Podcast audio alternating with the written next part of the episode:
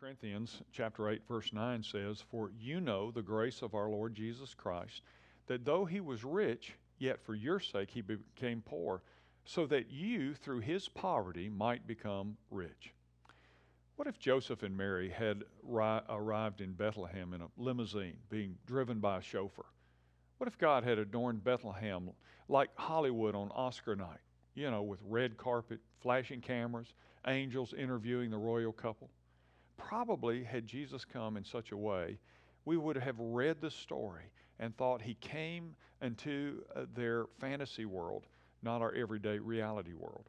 Such is our everyday world bills to pay and clothes to be laundered, meals to be prepared, and jobs to complete.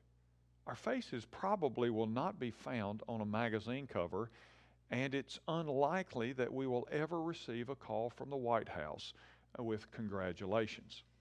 You and I just qualified for a modern day Christmas story.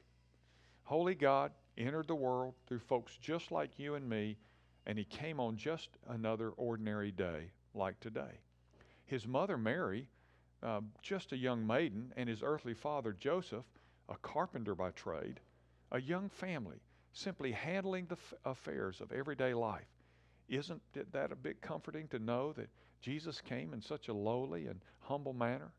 Well, what acceptance is found knowing that He came for you in your everyday life with your normal family and that He understands because He too lived everyday life with His normal family?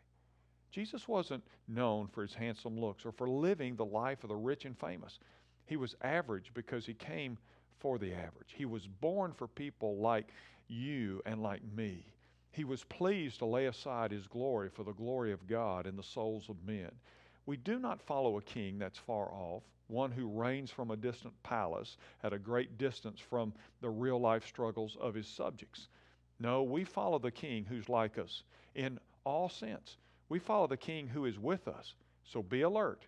Today just might be the day that God brings his Christmas story to you. I'm Ray Jones, and that's another heart truth for your day.